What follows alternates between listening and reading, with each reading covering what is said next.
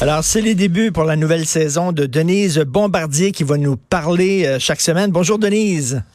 Oui, bonjour Richard. Très content de vous retrouver. Euh, vous voulez aussi parler de la crise des médias. Vous connaissez bien, euh, bien sûr, les médias en France. Est-ce que c'est la même chose qu'ici? Est-ce que les médias en France traversent le même genre de crise? Mais évidemment, on dit tout, on dit, on dit depuis des années que le magazine de l'Express, par exemple, qui a déjà dominé le marché, que le magazine de l'Express euh, est dans de, on sait qu'il est dans de grandes difficultés. Ça va finir par, par, par, ça va finir par disparaître. Le problème, c'est la révolution technologique. Hmm. Et ça, on est dans un autre paradigme, comme, comme, on dit dans certaines universités. Alors donc, c'est qu'on a, on change complètement de, de régime. Et une des raisons qui explique euh, que les gens ne lisent plus euh, ne lisent plus les journaux parce que euh, avant les gens considéraient aussi que pour lire un journal il fallait payer n'est-ce pas? Oui. Donc il fallait payer son journal. Maintenant tout est gratuit sur les réseaux sociaux. Alors c'est comme ça. Et en plus, il y a des, il y a des, c'est clair, on, le sait, je ne veux pas me répéter, mais on sait très bien que la presse, en décidant de, de, de retirer la presse papier et de se limiter à une tablette qu'on doit acheter pour lire la, pour lire la presse en ligne, eh ben c'était évident qu'ils ont, ils ont fait le mauvais choix, mais un choix terriblement mauvais parce ben, que l'avenir de la presse non plus. Je, parle du genre de la presse. On ne sait pas ce qui va arriver. Parce que la presse, la presse finalement est victime des, des mauvaises décisions de gestion de Guy Crevier, qui était, qui était l'éditeur de la presse. Il a pris des mauvaises décisions parce que les tablettes maintenant, on le sait, la vente des tablettes est en baisse parce que les jeunes ont, leur téléphone cellulaire et un ordinateur à la maison. Donc l'entre-deux, les tablettes, on n'a plus besoin d'être ça. Oui. Mais, mais une des choses qui me frappe dans les réactions, parce qu'à chaque fois qu'on a des conflits ou des, à chaque fois que le, travail, euh, disons que oui, c'est ça, de journalistes est, euh, est menacé par des fermetures, il n'y a pas de grande sympathie dans les journaux. C'est une affaire qui compte. Et on le voit beaucoup dans, nos, dans les médias parce que c'est les journalistes qui sont dans les médias. Mais le grand public n'a pas, n'est pas très sensible à ça. Parce que pour le grand public, un journaliste qui perdrait son travail, c'est pas comme un ouvrier qui perd son travail. Alors donc, euh, ils considèrent que ce sont des gens, c'est une élite dans la société qui leur donne des leçons, euh, qui, qui, avec lesquelles ils sont d'accord ou pas d'accord, mais euh, il n'y a pas d'appui. Et on le voit bien parce que et, et, là, ce qui se passe, c'est que en plus, les gens aussi considèrent que une partie importante de la population considère que mettre des millions dans les journaux, euh, ils, ils, ont des problèmes avec ça. Là, euh, la décision de mettre un million d'ici le mois de décembre, ça allait de soi parce que demain matin, ces gens-là n'avaient plus de travail. Là. Je veux dire, on fermait tout. Hmm. Parce que là, ils sont vraiment, on le sait, ils déposent le bilan.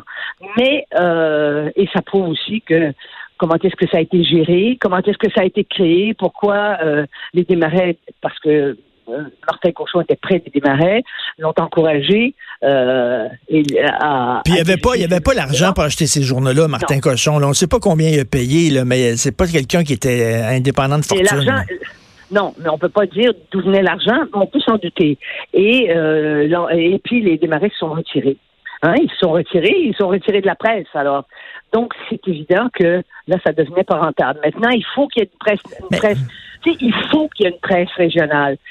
Mais, mais Denise, je vous pose une question. Est-ce que, est-ce que les journaux, certains médias ne sont-ils pas aussi en partie responsables? C'est-à-dire qu'il y a beaucoup de journaux, on a l'impression qu'ils sont déconnectés du peuple. Oui, je, vous ai, je, vous ai, lu hier ça, et là-dessus, et j'étais euh, d'accord avec vous. C'est ça, exactement. Ils se sentent aliénés, là, c'est-à-dire étrangers au journal qu'ils lisent. Ils se reconnaissent pas hmm. dans le journal qu'ils lisent. Maintenant, euh, maintenant, s'il fallait qu'ils se reconnaissent toujours euh, de façon systématique dans le journal, parce qu'un journal fait trop consensus, ça pose problème. Mais il y a des, mais il y a des gens effectivement qui ne lisent plus certains journaux parce qu'ils parce qu'ils sont pas d'accord avec l'orientation du journal. Oui. C'est le cas de la presse. C'est le cas du journal La Presse.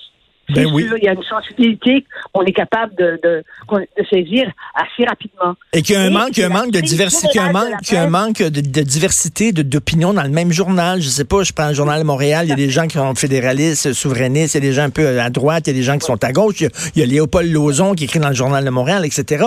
Mais il, y a des, certains journaux, on dirait que c'est rien que tout le temps le même point de vue. Tout à fait. Toujours. Tout à fait. Alors ça, et il y a Autrement dit, l'avenir est sombre, on le sait, et puis en plus, parce que toute la publicité, attention, ça implique aussi la publicité à la télévision, dans les télévisions privées parce que ça fait pas de l'argent euh, beaucoup la télévision privée parce que tout l'argent s'en va parce que la publicité est sur les est sur est sur ces, ces grands conglomérats qui contrôlent absolument toute l'économie mondiale. Hmm. Google, Facebook et tout ça. Voilà. Et chez nous, on n'intervient pas. On va intervenir, on n'intervient pas.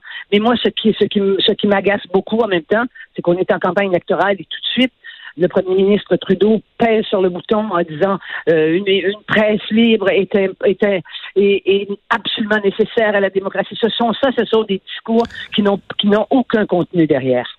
Et en même temps, on ne veut pas d'une presse d'État. Une presse financée complètement par le ben gouvernement. On sait ce que ça a donné. On a vécu ça dans, dans, au siècle dernier. Dans, tout, dans, toutes, les, dans toutes les dictatures, euh, partout où il n'y a pas la démocratie, quand le gouvernement euh, finance, c'est une presse d'État. C'est la Pravda, quoi. Hein? Ben avant, avant en France, avant en France, la télévision appartenait à l'État, là.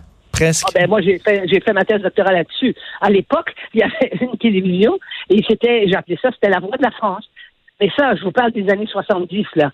Depuis, ils ont, ils se sont complètement diversifiés, sont entrés, sont entrés de plein pied dans, dans ce que j'appellerais la démocratie euh, de l'information. Et, vous vous souvenez, euh, Denise, vous vous souvenez certainement de cette époque-là où il y avait des radios pirates qui étaient sur des bateaux, euh, qui étaient justement en territoire international et qui pouvaient diffuser. Et les gens, les jeunes surtout, écoutaient ces radios pirates-là parce qu'ils avaient une information que, le, que les radios qui étaient financées par l'État ne leur donnaient pas. Absolument. D'ailleurs, en particulier en Angleterre, il y a eu ce film extraordinaire oui. qui a été un, très grand succès. Je me souviens plus du titre, vous, pouvez m'aider à le trouver, et où on voyait cette histoire de ça, des radios pirates. Oui, tout à fait. des radios, puis qui étaient des radios séditieuses, puis qui étaient, qui étaient pour le moins impolies à l'égard des pouvoirs, de tous les pouvoirs euh, de la société. C'est sûr, il y a toujours une réaction.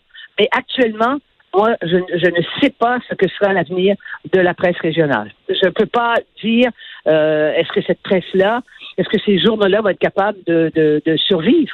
Mais, mais premièrement, en, passant, le, film dont vous parliez s'appelle euh, s'intitule Good Morning England, qui était sur les radios pirates. Mais, mais en même temps, euh, ce serait bien que les gouvernements cessent d'acheter de, la publicité dans, dans les GAFA, là, dans les Google, puis tout ça, puis qu'ils achètent de la publicité dans, la, dans, dans, dans les médias régionaux.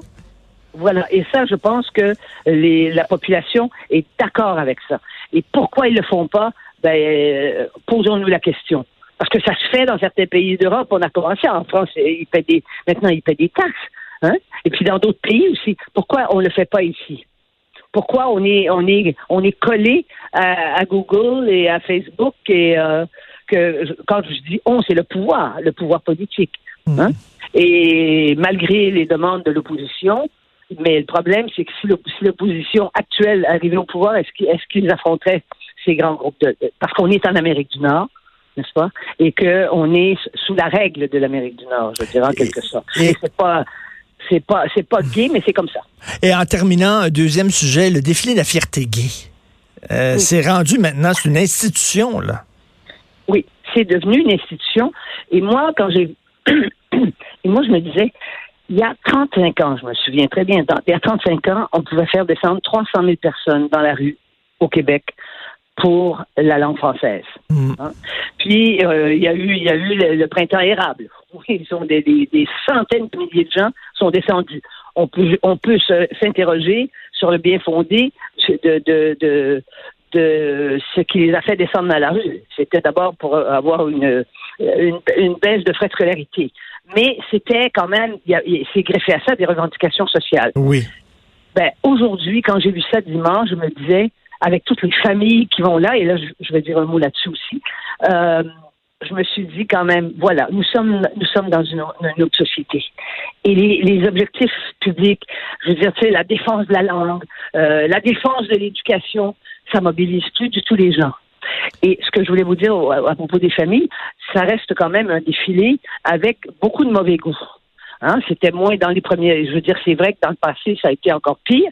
Mm. Euh, les chars allégoriques avec des gâteaux à moitié plus nus, avec des, euh, qui se mettaient à la place du pénis, ils mettent un étui, comme ils font en, en, Amazonie. Et donc, c'était quand même de mauvais, au, moins, au mieux, c'était de mauvais goût. Mais il y en a encore de ça aussi. Et je comprends pas qu'on amène, des enfants voir ça. Parce que, euh, comment, comment explique-t-on aux enfants? Je veux bien que et ça, on est d'accord. Tout le monde est d'accord pour dire que la, major, la, la, les minorités sexuelles ont le droit d'exister. Non seulement elles ont le droit d'exister, mais elles ont le droit de revendiquer des droits, puis on a le droit de les respecter. Mais euh, moi, je connais, moi, j'ai beaucoup d'amis gays autour de moi qui ne vont pas ben oui, moi, moi, euh, tout à fait. Et écoutez, le, vous savez, le gros panier, là, le LGBT, euh, plus, etc. Moi, il y a un, ami gay qui me disait, moi, je suis un homme qui couche avec des hommes. Je sais qui je suis. Je... Mais il dit l'affaire, les non-binaires, les non-genrés, puis tu sais, dis-moi, leur combat n'est pas le mien. Donc, il dit, je comprends pas pourquoi on nous met tous dans le même panier, parce que je me reconnais pas dans les transsexuels. C'est un gay qui me disait ça. Je me reconnais pas dans les pansexuels, dans les non-binaires. Nous avons chaque nos combats et c'est faux de dire qu'on est toute la même gang. Ce qui est gênant, c'est que les hommes politiques, on sait très bien que euh, M. Legault n'y avait pas été jusqu'à maintenant et que c'est certainement pas, euh, il, est certainement pas allé là euh, avec un grand enthousiasme, mais il savait qu'il n'a plus le choix. Et cette rectitude politique-là, à l'égard du mouvement, du lobby. Mais le lobby, vous avez raison, les, les, les, les gays se sont fait kidnapper par par les trans, par ben oui. Bon, voilà. Ils se sont fait kidnapper, en fait, leur, leur mouvement, parce que ça les dépasse. Eh bien, euh, c'est bien évident que c'est pas d'ailleurs. Parce que parce qu'on trouve maintenant les gays, on trouve qu'ils sont trop straight, on trouve qu'ils sont trop dans l'establishment. Maintenant, on va s'en va vers les trans qui sont plus marginaux. Oui, absolument. Alors, et puis qui sont dans la rue, comme on l'a vu. Ben vous avez vu, vous avez vu comme moi la photo du type qui a, qui a, une, qui a je veux dire, qui est tenu en laisse par derrière par trois hommes habillés en, c'est un costume noir là, en simili-cuir et qui, et qui est par terre et qui se font tirer par lui. Tu sais, il y a des petits-enfants de 4-5 ans dans la rue, puis tout le monde trouve ça drôle. Mm. Eh bien, moi, je trouve pas ça drôle. Et puis, je sais qu'il y a beaucoup de gens qui trouvent pas ça drôle. Et parmi les gens, il y a beaucoup de, il y a beaucoup de gens qui sont gays et qui ne trouvent pas ça drôle. Ben, tout à fait, et qui vont même pas, absolument pas. Ben, merci, merci beaucoup de votre franchise, Denise. Merci. On va se parler régulièrement. Merci beaucoup. D'accord, au revoir.